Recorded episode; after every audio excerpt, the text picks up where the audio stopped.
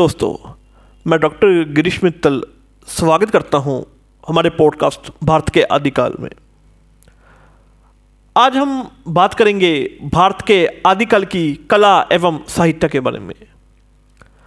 भारत के आदिकाल जिससे प्राचीन काल भी कहते हैं, महान काल एवं साहित्य काल था, जिसमें संगम युग, मौर्य युग, गुप्ता युग, वैदिक युग शामिल हैं। इस समय में देश में कला एवं साहित्य काफ़ी विकसित था और इसका प्रभाव पूरे विश्व में महसूस होता था।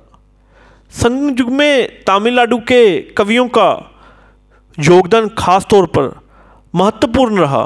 इस युग में कव्या और नृत्य का रिश्ता इतना गहरा था कि आज तक इस युग के कवियों के कवियों में भाव, राग, सरस और विषय भी अजीब से मिश्रण के रूप में देखने को मिले हैं। मौर्य युग में भारत के महाजनों से शासन एवं कला की उन्नति पे विशेष ध्यान दिया था। पतलीपुत्रा शहर समय के लिए एक संस्कृति केंद्र बन गया था और इस समय में चार वर्गों को चौंट कलों में बांटा गया था। जो भी अभी भी विधवाओं एवं कलाकारों में प्रसिद्ध है।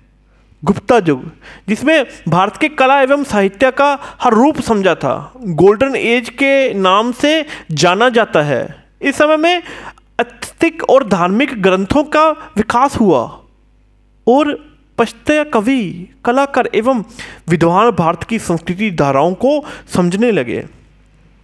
वैदिक युग एक सूर्यवंशी से होता था और इसमें वेदों के नाम से जाने वाले चार ग्रंथ शामिल थे। इस युग में आधुनिक साहित्य और कला का आगमन हुआ था। आज भारत के आदिकाल और साहित्य को हमने